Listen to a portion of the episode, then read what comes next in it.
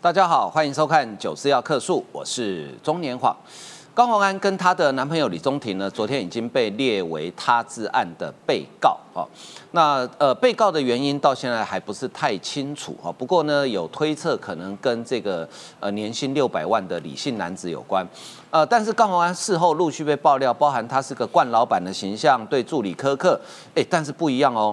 哎，昨天有一个助理出来帮他讲话，说其实他人不错，这老板人不错啊。结果马上呢。就被那个吃鸡排配可乐的四超猫给起底，说：“哦，这位助理先生，你好像刚去没有很久哦，哦，所以你不了解真相哦，啊，这也是一个危机处理了哈。不过高宏安的危机处理能力真的很差哈，他去了馆长的直播节目，原本想要取暖的，结果没想到呢，开了一个地图炮，一句话得罪了国民党里面的所有的马迷。今天呢，国民党是一片骂声。你什么时候听过国民党的立法委员要求高宏安要道歉的？今天出现了，原来不是为了那个可能呃冠老板啊，或者是这个可能涉及贪污道歉，是因为你不可以骂马英九啊，所以国民党的标准也是蛮奇特的啊。好，那这个呢，呃蓝营这两天持续在炮轰说陈世忠，你去中国你的抗中保台 DNA 是假的，我也觉得国民党逻辑真的很有趣哈。呃，他这样子骂陈时中，那就表示说抗中保台这个价值是对的嘛。你才会去否定陈时中的价值嘛，对不对？好，他们说陈时中在接卫福部长前呢，去中国见过高层，到底有多高呢？没有高鸿安那么高啊。但是呢，真正在台湾，如果说有哪一个政党敢说我亲中是第二名的话啊，那应该绝对不会是中国国民党。国民党如果自认他第二，应该没有人敢说他第一。那你国民党你要不要？要走出党？哎，对对，你要不要新党？回去翻一下你们家的台胞证。是工党，对对对，没有好，那太多，我是说有有席次的党啊，啊，有席次的党 哈，国民党的立法委员们，还有国民党那些高阶的党工们，要不要回去翻翻你们家的台胞证啊？到底谁去中国比较多？是谁真正接到高层？我们今天帮大家解密哈。好，另外呢，呃，习近平哎，最近硬起来了，他竟然当面呛加拿大的总理杜鲁道说，结果就不好说了。这一段哦，被中国哈。呃的媒体拿去做大内宣，说哦，你看我们习总书记，我们习主席好棒棒。但是呢，杜鲁道呛习近平那一段都被中国媒体给剪掉了啊。所以呢，呃，这个就非常有趣了，就大家各取所需吧。好，好，那今年的选举下礼拜六就要投票了。那我们九四幺客数呢也会有马拉松式的开票现场特别报道啊。很多人讲说啊，地方选举哦跟国家安全无关。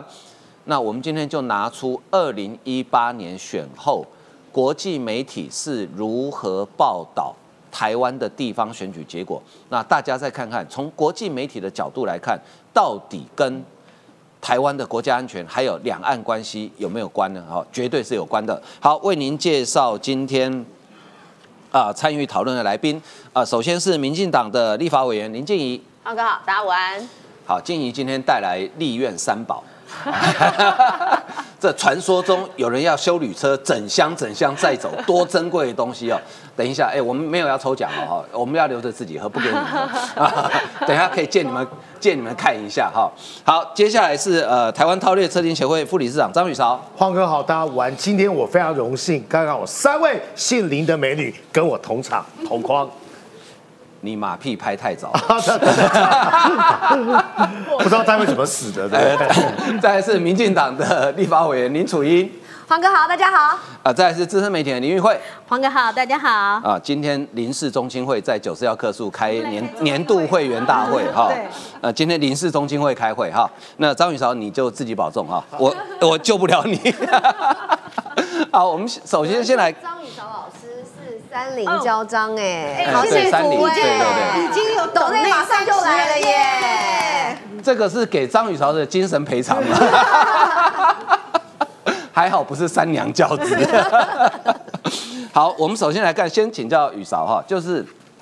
呃，今天其实，在开始前，先先跟大家讲哈，就是高宏安今天去报警，说他说，呃，有两台车一直跟着他，哦，我猜应该是媒体的车啦，因为媒体现在他是像新闻人物啊，我猜应该是媒体跟着他了哦，呃，不过高宏安你不用担心，应该不会有人伤害你哈，那呃，你的助理要比较担心，因为听说黑白两道都在找你的助理，听起来是蛮吓人哈，所以雨韶，我们来看哈，高宏安跟她男朋友列为被告，关键是有人。这昨天到今天，很多人在为什么他自案，为什么他自案哦，然后再来呢，呃，他又请了他的助理哈，这个我在猜了，我判断应该是他请的了哈，就是出来帮他稍微洗一下哈，带一下风向。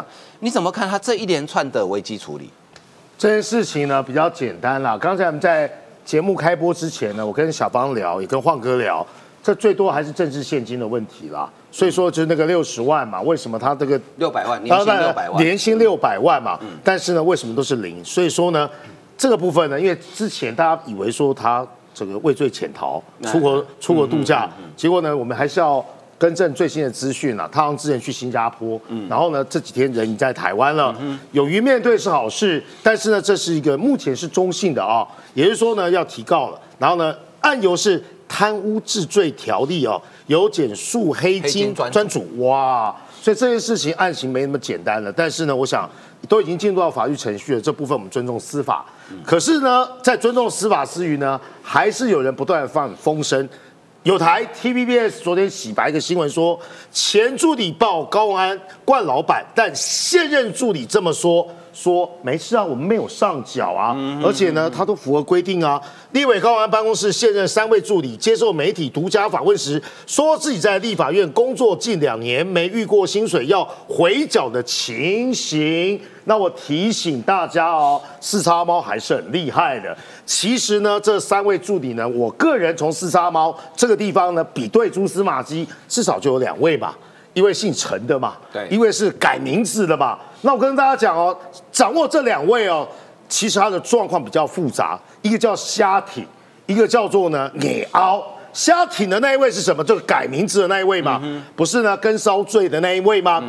这一位呢，才刚进来没多久哦。啊，我们在讲的是啊，这两年多以来的事情哦。你搞不清楚状况哦，你就随便啊虾挺。好，这一位的问题在于你莫不。老师，我可以补充一下吗？不是跟骚罪，我补充一下。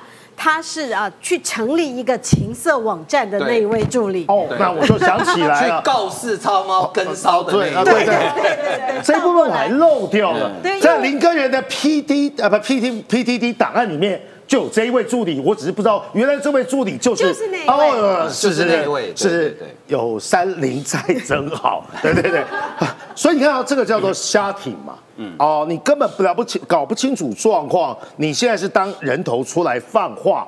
另外一个呢，这个陈有名字跟我一样，有个宇字的哦，这就比较麻烦。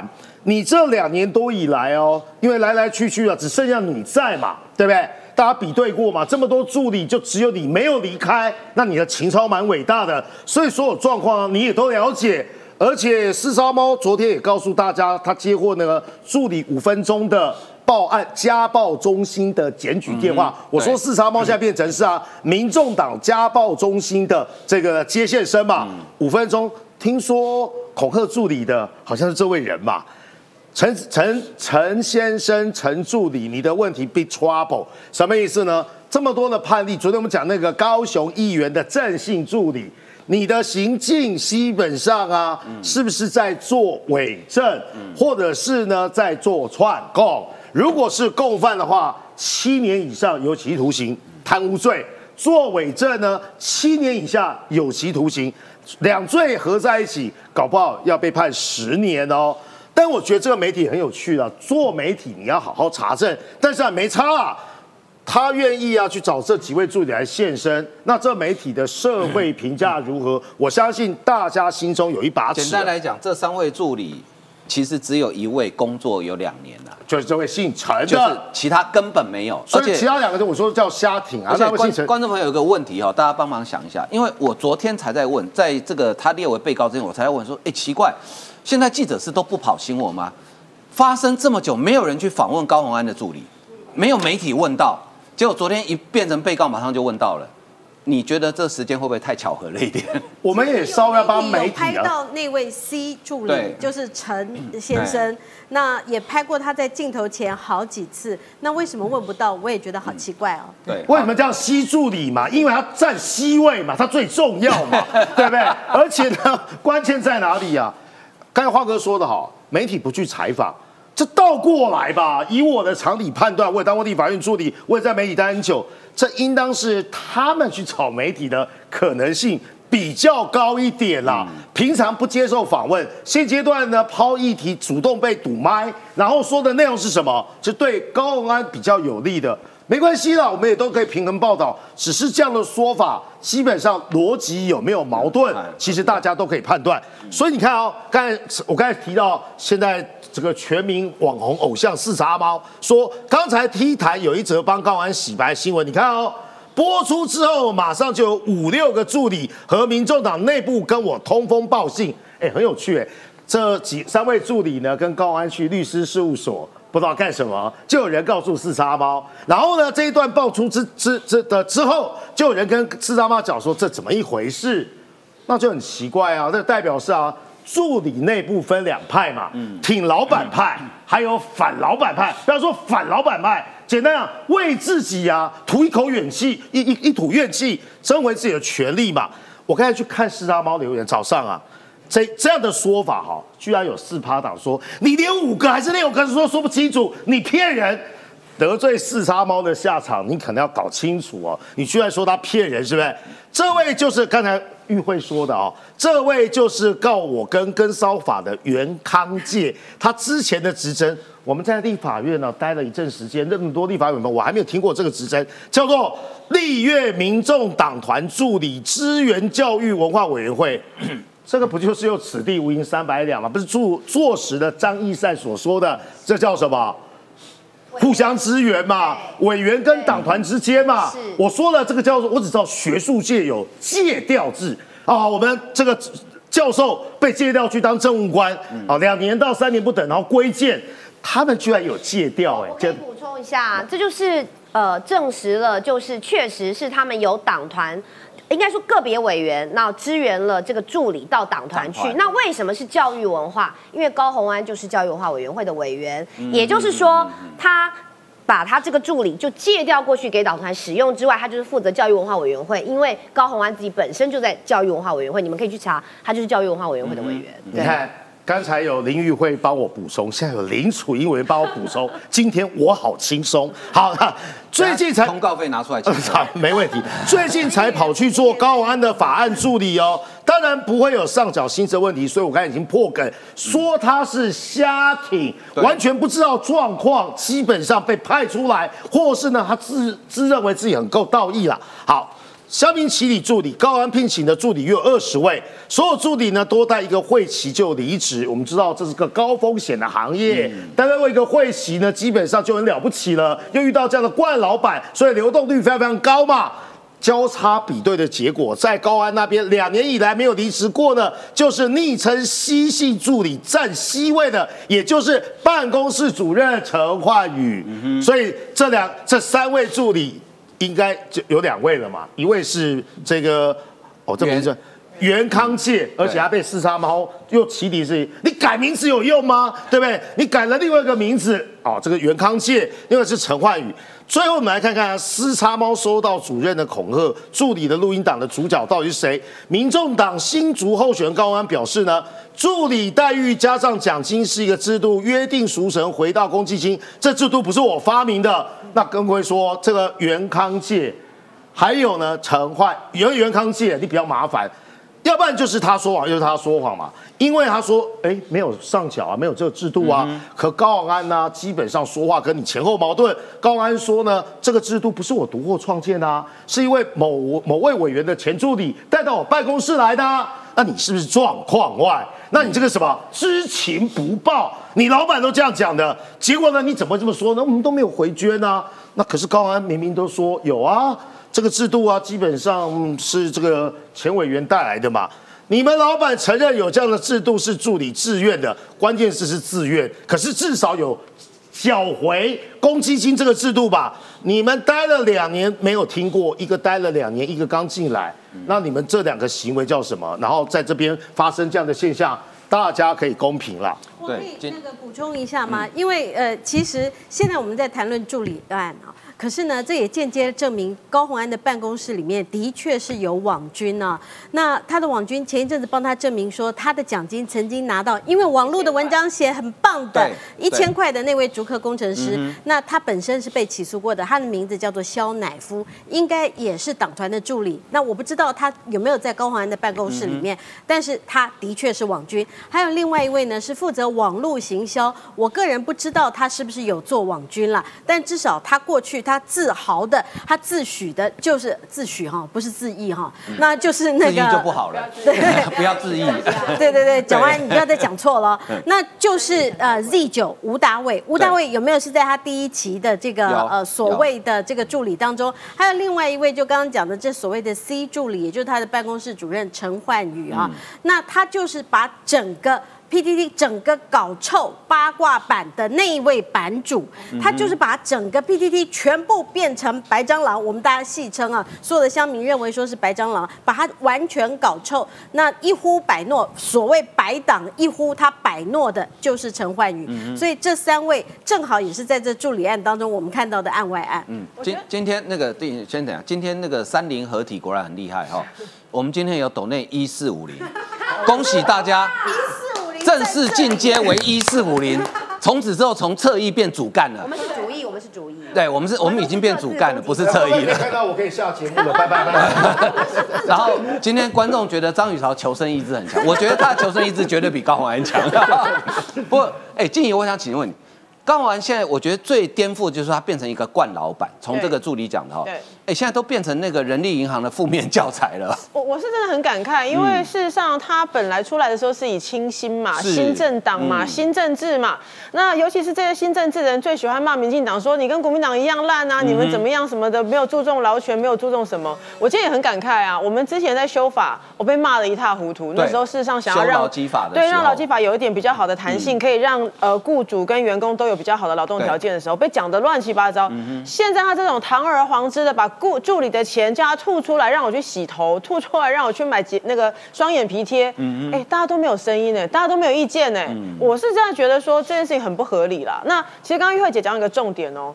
一一样，我们刚刚不是戏称一四五零吗？戏称一四五零这件事情是哪来的？也是因为所谓这些新政治或网络上的某些社群媒体，他就影射说，哎，政府有一笔钱给民进党，然后每个人就是领就是什么一千四百五十亿在那边怎么样怎么样的去打网站。实际上那时候要讲的那个东西，最早实际上是。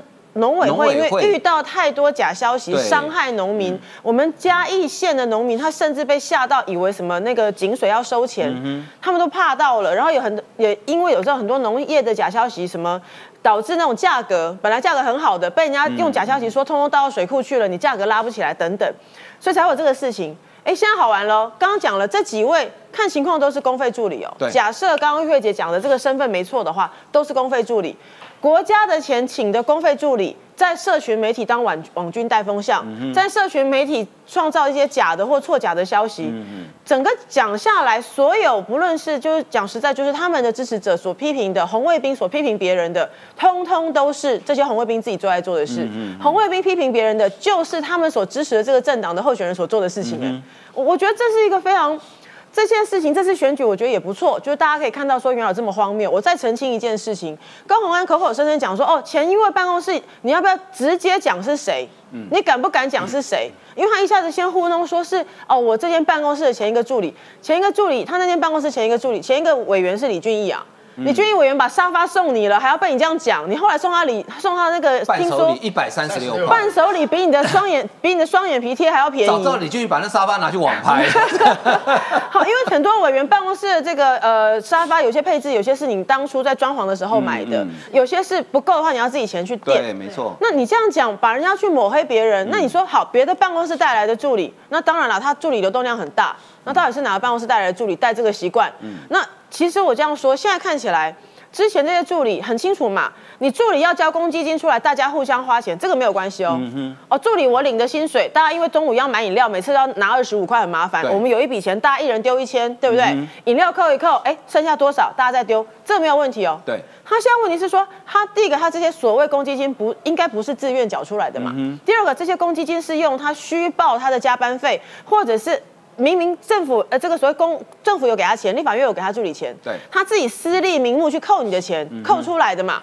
扣完之后，他拿去的地方在这些不正常的地方嘛。现在问题是在这里。那我还是讲，因为刚刚也讲过，这个西助理在这间办公室应该是待最久的，对，从头到尾，第一会期到现在，第一会待到现在，很耐了哈，真的很耐，蛮耐操的，蛮耐的。但是问题，我也要提醒这位西助理啦，你待了这么久，也就是这过去这些事，你应该都知情。他自己都公积金交了二十九万，是啊，所以现在你要出来澄清说没有遇过等等，我我这样讲。剪掉之后一定会找你的啦，因为你在这间办公室待这么久，很多的文件都过你的手，你要去讲说这些都自愿，这些我都不知道，我不知道这些钱哪来，这个说不过去了。那个很多观众敲碗哈，静怡今天带来立法院三宝，来我们来看一下哈。哦，其实好，这个立院三宝哈。其实还有茶包啦，还有茶包啦，那个还有圆片茶包，对，还有茶包，但是大家比较 NCC 我们绝对没有业配哈，但是如果厂商看到想要下广告，我们当然也欢迎哈。这真的是立法院发的哈，还有西雅图的，对对，那个听听说这个奶，听说换一下牌子，听说这奶茶颇受欢迎，因为我跟助理说我今天要拿来给大家看一下，他们说你不准全部拿走，你看我们家助理就说你不准全部拿走啊，他说这个很好喝，你要留给我们，我们不要，我们不，你不能全部拿走。这个就是高鸿安那时候被助理爆料说整车整车从立法院载走，然后啊不也不晓得载去哪里，对不对？哎，那你们到底有没有把它载走了？我们其实不会，这个东西基本上来讲，里面呢，对，基本上包含茶包啦，因为我们会有茶包，因为办公室会有一些来谈事情的官员来解释解释预算等等。那我我们家助理都会把它泡茶，请大家喝一下，就是你在讨论事情喝个茶。那这个也是一样。那其实有的时候可能助理。我听说啦，听说我们助理他们到下午就是脑子运作太累了，需要点糖分的时候，这个对他们很有振奋效果哦，真的，他们觉得这个很疗愈啦，所以多数来讲，这个都是助理啦。那有的时候，比如说呃，可能助理自己喝掉，或者是人家来，我们就招待来的这个来宾这一类的，对。就是这样，以后你去立法院的时候，如果那个委员泡茶是泡茶包哈。那表示说你是交情普通的啊 啊！如果是泡比较好的茶，就是交情比较好的。我这样讲是会害到静怡跟楚一了。其实没有啊，多数人也不见得会喝。嗯，其实多数的他们都会自己会带饮料来。因为我现在的人都很环保啊，都会自己。我在立法院各委员办公室流窜这么久，我还真没喝过茶包。不知道，因为我们办公像我们办公室，我一上任之后，我就自己扛了一台咖啡机进来。然后好像大部分都准备咖啡机，对。然后有的人会送我们咖啡豆，我就说那豆子。留办公室，大家可以自己煮来喝。结果我们家我我现在才知道说他们自己 会比较喜欢泡这个，或者是去楼下那个我们楼下还有个咖啡馆，是自己拎咖啡上来。对啊，哎，你知道人在累的时候就喜欢吃高油高甜，因为那个吃起来就身心灵舒畅。对，哈，好，接受我请问，请教主音哈。高安昨天去接受馆长的访问啊，他原本是想要取暖，对不对？是。哎，结果没想到开了一个地图炮，今天连曾明忠都叫他出来道歉呢。是啊，曾明忠跟李德维都在这个这个呃我们的立法院的议场前面。其实我先讲一下，昨天我是陪沈慧红车少，那么我们车少的地区是新竹市的东区，其实那边就是最多主客人的地方。对对。那么其实我们在现场上，我们我们走过去的时候，当然路上呃除了有人跟我们挥手之外。沈慧我特别强调，这些拿着旗子出来跟我们摇旗呐喊的，是自己自发性的。甚至于竹科，我们去的那个东区，还有很多的那个商务大，呃，应该说那种大的高楼啊，很像呃帷幕的大楼。对，就像那个信义区大的大楼，是有人从四五楼。拉开窗户，然后高喊五号，哎，那加油，热情是有热情是回来了。我我觉得这个主要就是，我相信，其实你走一趟竹科，大概大家都知道，竹科都是高知识分子非常多的。那高宏安，你现在还在不断的做这种狡辩，说呃什么这样的用法是呃助理自愿等等。我觉得你任何只要有理性、有理智的，一听都觉得这种捏凹啦。那像昨天哦，你看。他自己去上这个馆长的节目，我其实也其实蛮觉得说，他是不是真的已经到了身心俱疲，看杨文科也没有用，所以你知道他这个攻击完就得罪完韩粉之后开始。得罪马粉，但是我得到最新讯息啦，就第一时间他好像昨天晚上发现自己真的讲错话了，有打电话给徐巧芯，然后要这个马英九的联络方式。但是我还是觉得啦，个人做事个人当啊，不管你当年小时候是不是因为拿过市长奖，所以握了马英九的手，我要先强调，我觉得你真的很爱强调自己的。这种学历或者是对？因为你要知道，匪逃匪北一女之后，现在连市长奖都来了。因为我是不知道现场的大家有没有拿过什么市长奖或县长奖。市长因为因为他的人生除了会读书之外，没有别的东西，他没有别的成就。你看那天证监会那不叫会读书，叫会考试你看他？证监会前面花了五分钟对，强调他的学历，然后拿了一张跟郭台铭的合照。一般正常我们来讲，你如果在红海上过班，对不对？你一定会讲说我在红海我做了什么事，是，不是只有一张合照？我跟你讲，合照我很多了，高红安。我我会觉得说，如果你现在是要去比学历，或是讲自己的优秀，是连国中、国小这些都要拿出来，我相信啦，在场的这个大家大概也都是有一定的人生经历的，一定多多少少都有拿过这样的奖项，但是这个东西真的都不用拿出来说嘴。林静怡啊，对呀、我也，但我也感谢高崇安知道说，原来这个匪逃匪一直都在我身边。对啊，真的。与我们同在。那你看，他就讲，他说我在国中的时候啊，就是得到了市长奖，所以呢，我跟马英九。的颁奖对，然后他就说当时呢就是握了死亡之握，我真的觉得哈，你嗯，他可以怪把郎啦，因为这些所有的事情都是你自己开始的，包括这一阵子以来所有的争议。那前面我也要讲到，就是有关于这个 TVBS 的就有台的这个新闻哦，呃，因为我自己是媒体出来，我很了解媒体的这个心态，我们自己在当媒记者的时候，我们最多的消息来源是助理。对所以第一时间我们其实不太想去打扰助理。第一个，这个篓子是他老板捅的，跟助理没有关系。不论如何，助理其实某种程度他们都是间接的被害者，但是他们也会是关系人，所以稍微有一点点呃，就是说法律上面的知识的，就会知道说，这个时候你去访问这个助理，他的所有的发言可能会有危险的。所以我们会尽量的去避免，呃，就是说，呃，把助理当成一个采访对象，真的大辣辣的把他视为采访对象。就像现在这个有台这个新闻出来之后，这一位助理，你所现在所说的所有的话。因为检察官已经以他自然人侦办的时候，那么你就要不你就有可能是共犯哦，对要不然你有可能就是你也是知情，然后你知而不报哦。如果你认为不没有错误的话，所以对我们呃第一线过去我在当记者的时候，那我相信现在记者也是会这样，就是说这件事情应该问老板，而不是问那个。呃，受害某种程度上，我用受害，就是说被要求的这个助理们，因为他们不管讲什么，恐怕都不对，也会影响到日后他们继续留在立法院当中求职，所以大家都会以私底下问消息，消息来源的方式，而不会说真的把他拉出来成为新闻事件的人物。那我也相信多数的这个立呃记者是有这样的想法的。那也就是因为这样，所以我非常看不惯的是什么？是民众党你自己之前一直在讲什么言论自由、新闻自由，结果呢，你们现在去告媒体，然后呢，你们过去说要保护吹哨者，然后开了好几场的记者会，还提出了法案，结果你们现在控告吹哨者。其实我觉得哈、政治真的不难啦，就是找回良心而已。这是你们自己的这个呃科主席自己讲的。那你们现在有良心吗？我觉得这场选举其实最重要的是说，最就是帮民众党或是像帮高永安卸妆，去看到他们的说一套做一套，这个是我觉得最不能忍受的。尤其是你们去当惯老板，而且你们还帮惯老板找理由、找借口，我觉得这是最可恶的。所以不要拖助理下海，不要拖助理下水。其实这是我想讲的。那至于说，呃，我昨天去帮沈慧红扫街的时候，我有感觉到那种感受，就是。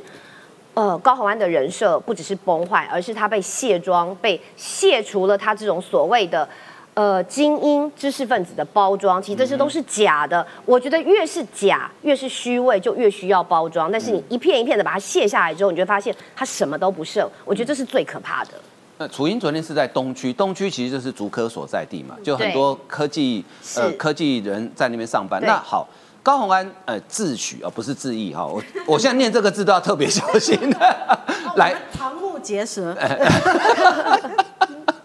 来自科技界哈，所以他是不是得到呃科同样背景的人支持？我们来看这有几位哈，呃，这个他讲说没有感到高虹安的科技素养啊，竹科呃这个创客名人四个分析投沈惠红哈，竹呃新竹科学园区创客名人叫徐武龙，昵称叫哈爸啊，他分析新竹市的候选人，他说高虹安是大数据专家，感觉不到科技素养。没有公部门行政经历，一任立委都还没做完就出来选，把人民托付当什么？然后呢，这个很少在新竹出现，完全就是个没有关联性的候选人。那林根人呢，当六届议员应该有很多服务理念可以说，但都没听过。只有沈惠宏证件讲得清楚，再加上看了直播、粉砖证件等等，确定沈惠宏是八十分的选项。民进党这八年做得还不错，沈惠宏做六年的副市长，因此愿意再给他做四年哈。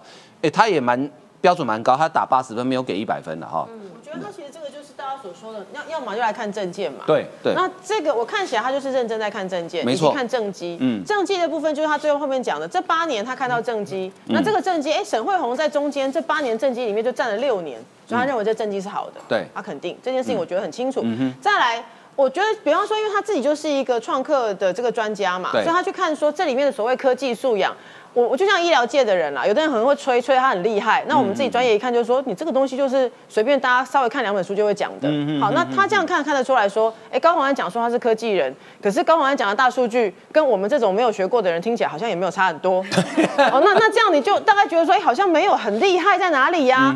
那我觉得其实有个观点我也觉得很棒，就是他讲到了林根人，因为我自己很尊敬像这样子，他做了六届议员，不简单的，不简单，他有一定的地方实力，所以我那时候看到高宏安直接呛他说，你为什么？不好好经营基层，支持率这么低，我真的傻眼。他是六届的议员呢，你在想什么？那但是哎，这个哈巴讲的很好，哎，六届议员我应该会看到他在六届之后，他觉得哎有什么可以做的更好的，嗯嗯可是在证件上看不到。对，哦，所以这是我我真的觉得很多年轻人或者是所谓我们讲知识分子，他会说，哎，我投票的时候我不是看党啊，我也不看这个什么背后的什么身份，我认真要听证件。我每每次看到很多人讲说你要听证件，大家在批评之前批评沈惠红嘛，哎，不是批批评那个高红安嘛，然后批评批评就很多人就说不要再批评这个了，我们要谈证件啊。之前在谈证件，林志坚谈证件你也不听啊，对啊。之前沈惠红谈证件你也没在听啊，这个倒是一个很好的例子。谈证件你可以看到这些资讯，那这些资证件整个看下来，你会清楚知道谁的证件很合理。我再补充两个很好玩的事情啦，比方说高红安他之前讲到说如何解决新竹市的交通问题。对。他说可以骑脚踏车，我就听到很多新主人跟讲说，你知道这里的风有多大吗？你骑摩托车都会这样了。他他在新竹真的不熟。对，那这个就是证证件嘛哦，比方说像还有一个昨天很有趣的证件，就是大家在问张善政，嗯说那你要如何解决桃园市的交通？嗯他说能不开车就不要开车。我能减肥，我也很想减肥呀。我们骑牛好不好？不过讲到新竹，我们就想到呃半导体高科技产业哈。哎，玉后，我觉得最近有一个有一股声音一直在唱，所以一会儿又说台积电要出走啦，联发科要出走啦哈。然后呢，就一堆人，可是纷纷就被台积电跟联发科给打脸了。那昨天行政院会通过了新版的这个产状条例的修正了。哎，我看那个内容真的很猛哎，那个是下定了决心要鼓励，而且他这一次我觉得最最了不起的是。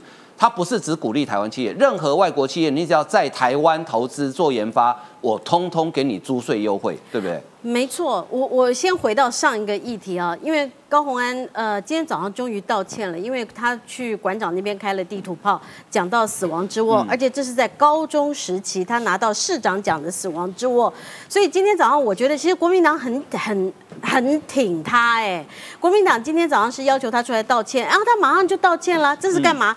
做个球给他，做个楼梯让他下来嘛。所以高安乖乖道歉，所以现在等于说告诉这些蓝营的，你们不要气，不要气，高安道歉了，所以你们票还是可以继续投给高红安，还是把林根人当边缘人。所以我觉得国民党啊，真的还是把他们的林根人给丢掉。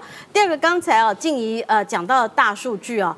哎，我仅讲嗯，不跨界有这种大数据专家，他的专业呢不是在分析数据，他分析数据的时候是做调和式民调。然后呢，最近我们看到他大数据专家掏出来的这个专业呢，居然是公审哦四叉猫，公审徐碧。公审呃，立轩、周立呃，周轩这一些的这个一般我们平民老百姓，他在一个立法委员在公审一般平民老百姓，哎，这个是大数据专家吗？这个是立法委员吗？好，现在高环我们把它丢到脑后，因为再过几天以后，他真的会被大家丢到脑后，因为他就会去土城住了。那接下来我要跟大家讲的就是台湾最重要的未来啊，就我们的半导体啊，因为最近都有这样的消息，我相信大家一定都。听过啊，什么彭博讲的啦，台湾如果中国无力犯台的话，美国要用飞机把我们所有的台积电的工程师停停嘞，然后全部都带到美国去。然后呢，也有一个这个 Intel 那个最毒舌的哈的那个 CEO 说，台湾的半导体供应链哦岌岌可危啦哈，我们以后应该把半导体啊分散到欧美其他的地方去，包括高盛啦，还有台湾的统派媒体更说到什么哦有去台论呐、这些哈，这些都是我们前一阵子听到。好，那接下来我给各位看这个报纸是《工商时报》《经济日报》，这是昨天的报纸，他就告诉你大力多啊，哎、工商时报》跟呃《经济日报》，你不会说它是绿媒吧？它一定是一四五零。现在一四五零已经连马英九前总统都变成一四五零了，都变成是绿营侧翼了。变成了一四五零哦，真的，我现在觉得这大家都包容性很很强啊。那这他是说，志贤更指标也是一四五零。哇，这个我无语，我 一时之间语塞，我不知道该只能问他哥哥黄伟哲。对，哦，或者是 他们泄露秘密，很多人不知道他们是兄妹，大家都知道啦啊我说线上很多朋友，好停，不要打断我。现在是晶片大力多时代，这个真的是大力多哈。怎么说大力多呢？我们看这个台版的晶片法哦，它为什么？最主要的是因应现在全世界从俄乌战争之后，你会发现说，呃，晶片是全世界最需要的，不管大到飞弹，你要去打人家，你要去打仗，那飞弹小到我家里面的电冰箱。洗衣机原来都要这个晶片，那更不要讲说现在很多人在讲的那个电动车，车上的晶片更是一箩筐，那都还是比较低阶的。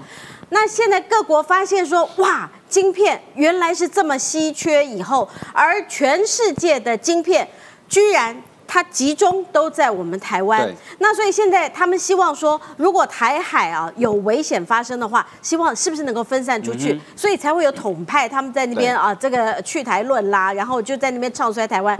可是呢，其实最高阶的晶片它在台湾生产，在台湾研发，这个是我们发展晶片、发展半导体的一个最重要的命脉，这也是其他国家没有办法学。其他的国家想要学要怎么办？他们就是也是学台湾啊，我们要怎么样补贴啊？补贴台积电去他们设厂，所以日本降，美国降，欧洲也降，所以这就是现在遇到的。美国也有晶片法案，日本也有半导体，德国他们都希望台湾的台积电能够去，所以我们现在晶片是遇到这样子的一个，不是遇到中国，现在是遇到全世界都已经发现说半导体原来这么重要，大家都希望半导体厂，甚至于台积电去他那边设厂，这个是我们现在台积电遇到的危机。那所以我们当然不能够让这个危机继续发生啊，所以我们现在在创新的部分，就刚才主持人所提到的可抵营业税、营所税百分之二十五。然后在设备支出的部分可以抵营所税五趴。这个是非常非常重要，因为你知道现在这一些的研发，所有的研发其实是占这些呃所有的呃这些呃非常高科技的这些的对这个半导体呢，它发展的最重要的一部分。以台积电为例了哈，去年他们的资本投资是大概三百亿美元，也就是差不多呃不到一兆台币，但是呢，它光是研发就投资一千多亿台币，你就知道那个比重有多高了。那再给看，这是今天的呃《工商时报》。嗯工商时报》它呃引用了龚明鑫哦，那郭明鑫是现在我们的国发会的主委，他说台湾的经济改革是不会走回头路的。那在这边我看到了他制作了一个表，各位可以看到这个表上是什么？这是蔡英文他在执政的这几年来，你可以看到台湾的经济发展。在全世界，尽管全世界都遇到了疫情，但是我们的经济发展还是非常好的。然后在这边还有一个呃，这个陪伴的一个报道，他说台湾其实啊不只是有台积电而已啊，那呃全世界其实都把目光的焦点放在台积电。二零二五台湾所全世界的半导体在台湾投资会超过六兆，嗯哼，所以这么多的这个投资会在台湾，所以这个是台湾我们现在可以说，我们看到台湾未来的发展，那呃这是非常重要，这也是我们在今年啊，我们从呃蔡英文总统他上任了以后，那他的一些的这个政见改变了台湾呃我们国家发展的方向，包括国建国造、国际国造，我们的国防产业，还有呢，他认为说生技产业是很重要，然后他还有在高科技产业的部分，他做了非常大的努力，还有他最重要把台商过去在国外的投资，他把它全部都引进回台湾，让台湾顺力的可以避过现在你看到中国所发生的危机，你可以看到在疫情全世界所发生的危机，那我们全部都避过了。所以这也是我讲远一点，这也是在下个礼拜的投票的时候，为什么很重要？因为全世界都在看，嗯看台湾的人民，你到底，哎，你是觉得说，哎，蔡英文的发展，我们外国人都觉得这么好啊，你怎么会去投一个亲中的？明明就告诉你亲中不好啊，你怎么还会支持亲中的？这是我们这一次哦，你不要觉得是地方选举哦，这一次的这个选举，全世界其实在看的一个重点是在这里。对，好，那接下来我们来关心台北市好，呃，陈时中最近推出了一支竞选广告，里面有两个镜头非常有趣，一个是一只很可爱的小白兔，然后另外一个是很多泡水车，好，那就有人认为说，哎，你是不是影射你的两位主要竞选对手哦？那到底有没有影射呢？你看一下你就知道。我们来看一段画面。十八号上午连扫两个市场，下午前进商圈，晚上还有两场庙口开讲，跟总统蔡英文合体。陆战之外，空战也要兼顾，试出感性影片催票，诉求谁会接住你？而其中这一段是那个感觉好像都不在，一辈子被保护的好好的，还是好像这三年虽然在，但不知道在做什么的。泡水车的画面被解读讽刺黄珊珊及柯市府，而温室里的小白兔是否就是在讲蒋万安？的创意表现我们都尊重，有的让大家慢慢品味。你自己像小白兔吗？谢谢。我想我们其实都是用各自的竞选影片，正面的告诉市民朋友，我们对于台北市擘画的愿景。蓝绿都喊要正面选战，但选战倒数阶段，萨卡都攻防持续热战。我们来看到刚刚那个广告，你觉得小白兔跟泡水车分别代表谁呢？哎，我什么都没说，你们自己猜啊、那可是呢，最近国民党猛打一件事情，我觉得国民党学陈时中的进总就是每日一问，每日一问。可是我觉得他们问的问题，我都觉得很好奇啊，就是像比如说这两天在问这一题，就说哦，陈时中，你当卫福部长之前去密会中共高层啊，我们来请最了解中共的张宇少跟我们讲，这算高层吗？我终于有角色，我不知道前半小时我在干嘛。为了呢 表示求生存意思呢，各位线上的朋友给我们三位的灵性美女刷一波爱心，好不好？这不是我的面子，这是呢我求生的意思。好，高层是吧？我还没有听说过。哎，先说哦，两岸交流，民进党从不反对。我们主张是两岸对等交流。这不是帮我自己说话，我去中国一百多次，我研究中国，不去中国田野调查，哪叫做中国专家呢？但是重点是什么？重点是哪里密会？这公开的。第二是什么？他是医生出身，陈时中是医生出身，将来后来才当卫福部长。对医界交流很正常啊。什么意思啊？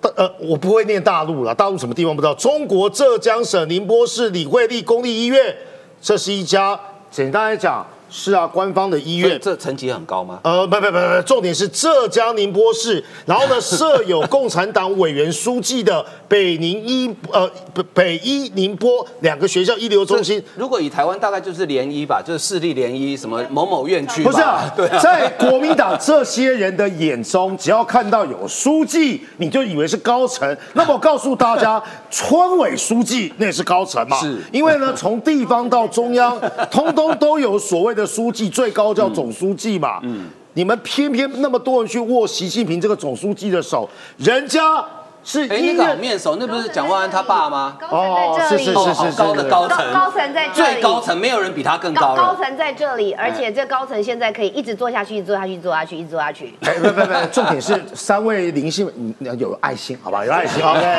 OK。好啊，所以说呢，这个叫做对等交流嘛。简单的讲，北医跟宁波医院，就好像我过去代表治理科大跟政大跟姐妹校人大，对不起啊，人大那边出来接待我们，除了校长。还有校委书记，书记哇！我会跟他讲，我回来见到了中国人民大学的高层吗？书记基本上就以党领政，那个体制就这个样子嘛。国民党到底是装懂还是装笨？好，接下来国民党台北市会长来说，陈时中先生，你的抗中保台 DNA 呢？这个我觉得是更无聊，什么意思呢？你连不投降承诺书你都不签了，你有什么资格讲这些呢？你连呢你阿公跟呢你阿做的一致都不愿继承了，你居然去质疑陈时中的抗中跑台的 DNA，先签了不投降承诺书再说。王定宇就说自己父亲在中国乔氏收起来被告，自己父亲在中国跟中国官员把酒言欢啊，传说自己在上海想要选立委，怎么好意思去批评正常的交流呢？这立委王定宇。陈世忠也说，那是一个公开的行程，并没有所谓私下的交流。抗中跟抗抗共是基本的精神态度，不见得每个事情都要站在对抗的角度。这就是小英总统在国境讲话这几年呢，不断强调的两岸之间交流的基本立场跟原则嘛。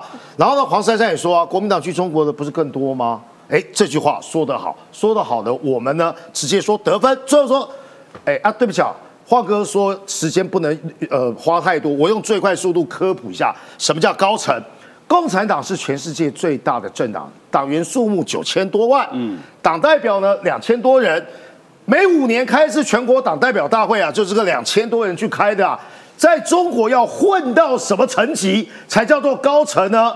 跟各位说叫中央委员，大概四百人，四百多人，这中央委员里面去开的就叫做正部级或者是副部级。什么意思呢？省长、省委书记啦，副省长啊，副省委书记啦，哦，各部的部会首长啊，这叫做高层。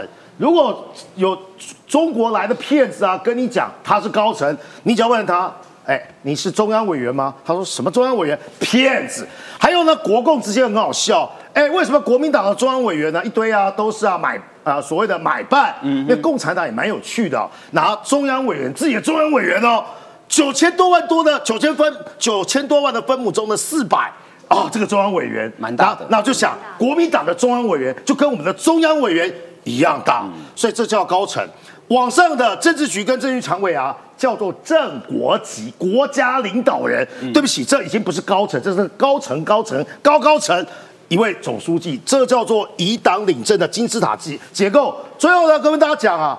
啊，很多人都问我问问我说啊，那一大堆我搞不出名词哎，什么呃大二十大了，呃几中全会，很快解讲为大家解释一下，五年全国党代表大会闭会期间，由谁暂代其职？由中央委员暂代其职，每一年开一次会，那就叫做几中几届全会了。二十届一中全会开完，接下来今年还有二十届二中全会，不可能叫这个两千多人每天都来开会吧？中央委员五年闭会期间暂代其职，每一年至少开一次会。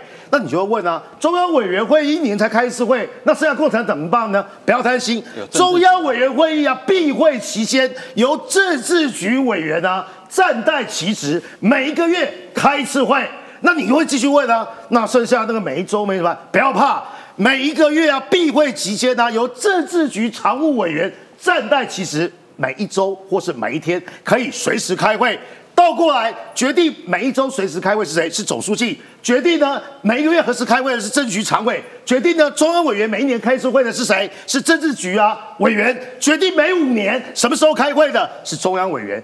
报告完毕，这叫做专业，这叫做中国研究。国民党你要搞清楚了，你们建的高层全部都是这个以上，我们建的呢都是这个以下，什么意思啊？各位觉得国台办主任很大对不对？错，国台办主任呢，很多都是中央委员的候补委员。对，所以呢，我也见过国台办两岸交流嘛，也见过国台办的副主任嘛，怎么样？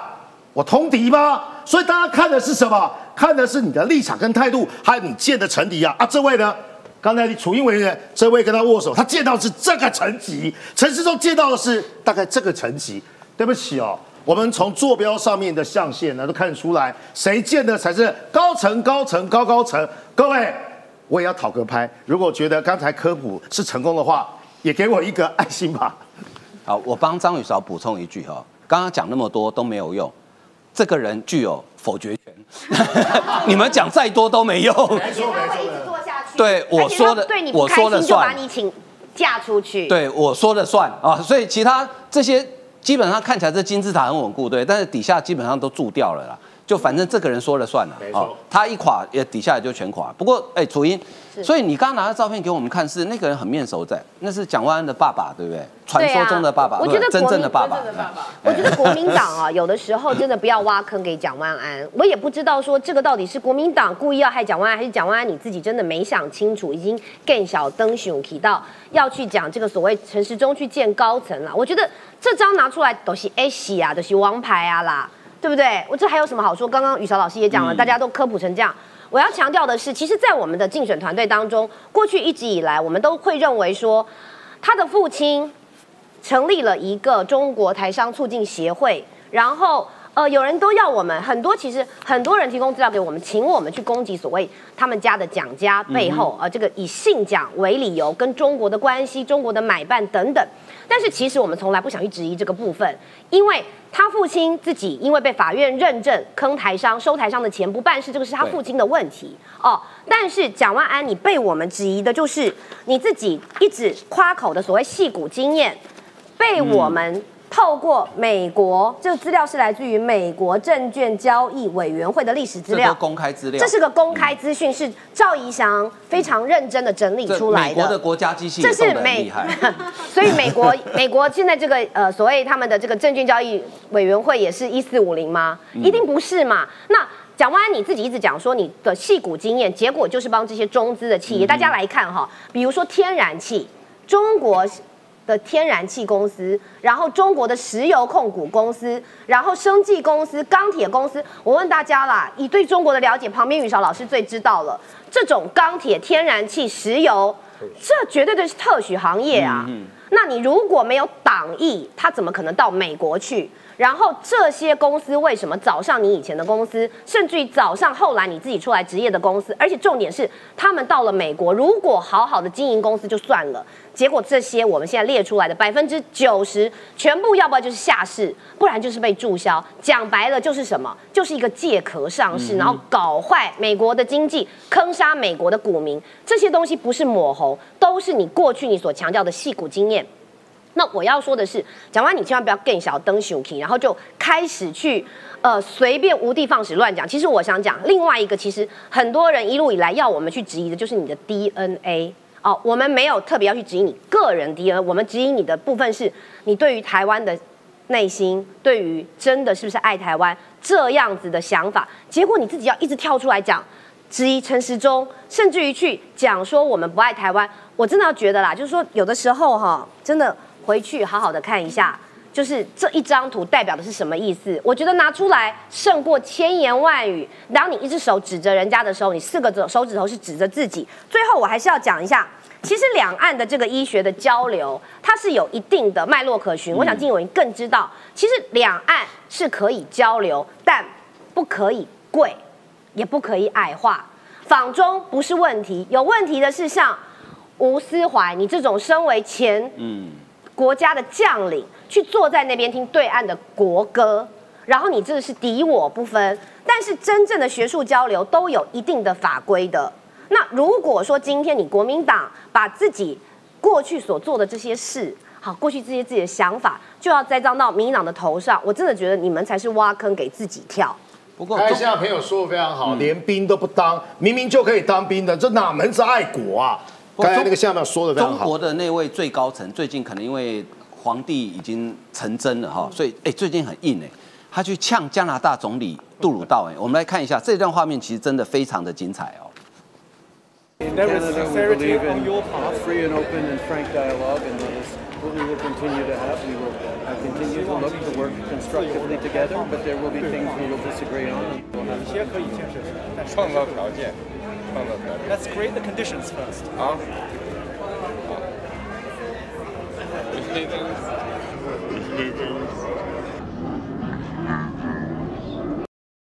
我是建议这个习近平哦，以后要呛人哦，不要透过翻译，因为那个嘿 K V 波港、猪 V 波港，要呛人就直接用对方的母语去呛他，这样比较直接哈、这很有趣。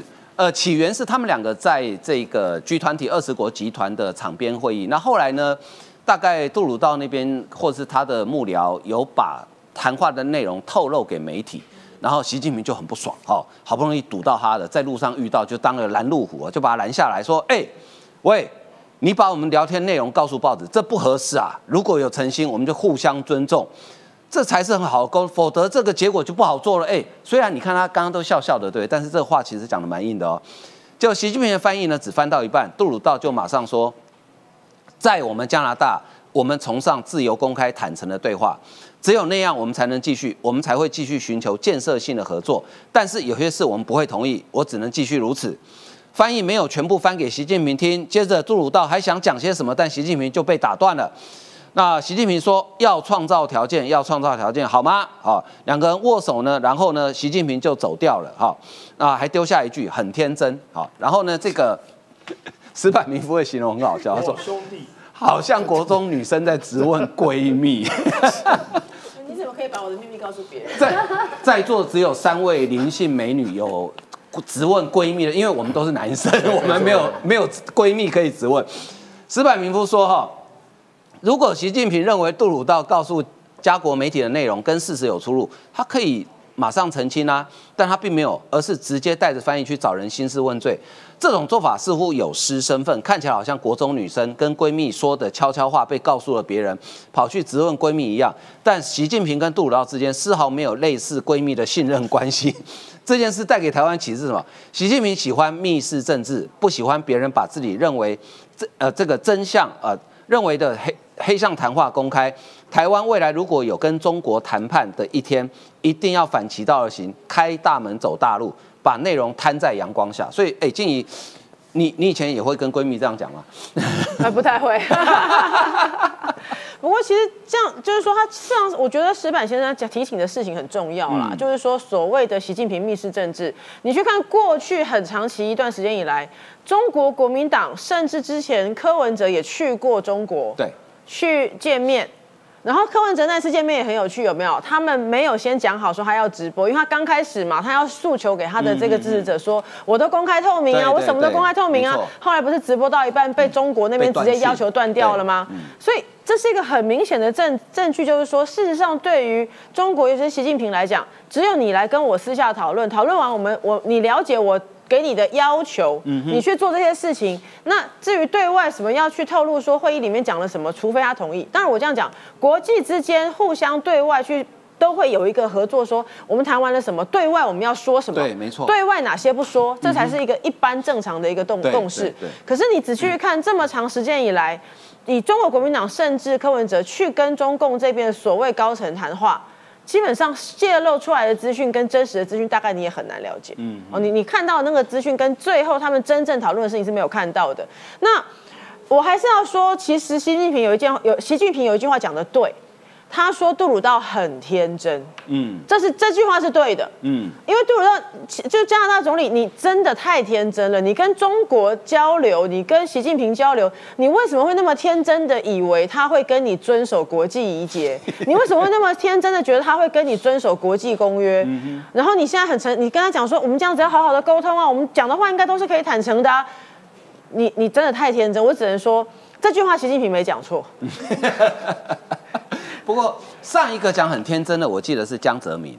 对，他是面对不知道是哪一国，香港还是哪里的抗议群众。香港，香港。但是江泽民是讲英文的，他讲拿衣服哦。对，他没有讲的很天真哦。我现在替。岸田文雄很担心哦，因为岸田文雄才刚刚跟习近平昨天才见面，对他们见面碰面了谈三十六分钟，三十六分钟哦。然后日媒就报道说啊，两国这个谈呢，谈到了台湾的问题啊，但是双方呢彼此都有彼此的底线，彼此呢都不对不退让，因为日本有日本的这个这个呃安全的顾虑嘛。那中国当然他们有他们的一个考量，所以这个呢又在日媒上面来曝光了。所以我不晓得习近平接下来是不是又带着这个翻译要去找岸田文雄的麻烦了。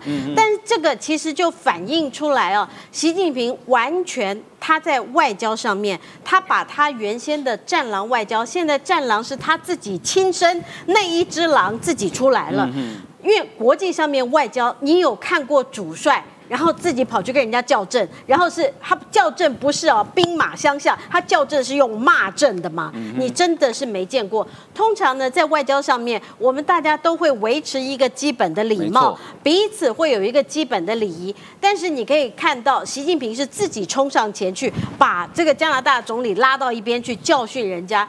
那这个在国际上面啊，大家是又看着又瞠目结舌。对不起，我知道那个字念称。对，呃，这个其实我想。同样的啊，这些的欧洲国家，他们要再一次的看看，特别是北约国家，你们必须的是要再看一次啊。习近平他现在啊，经过了这个武汉肺炎以后，他第一次到国际的会议上面，竟然他在国内做的怎么天怒人怨，但是他在国际上面，他在国内已经镇住了所有这个十四亿的中国人了，所以他在国际上面，他竟然笑凶吧，被引一头了哈，所以我觉得这是国际上面哈要重视他的野心，恐怕是越来越大的，这个倒是要注意的。玉会，因为你下礼拜六九合一选举，很多人在讲说啊，这地方选举跟这个国家安全无关，跟两岸关系无关哦。我印象中，二零一八年那次民进党是选得很不好嘛，对哦之后国际媒体的报道好像跟我们以为的角度完全不一样。哦，我我整理了一下哈，嗯这个是当年二零一八年选举以后，国际上面是怎么看啊？台湾人以选票来教训执政党，呃那个时候执政党是是呃就蔡英文民进党嘛哈，为亲中的在野党助长声势。还有呢，北京对于台湾的地面战是越来越精明了。然后台湾的这个地方选举的大赢家是中国吗？台湾地方选举呃当中的中国因素，在台湾民进党选举失利是因为中国获益与美国的挫败，还有美国的网络安全公司宣称北京可能会干预台湾选举，这是二零一八选举之后。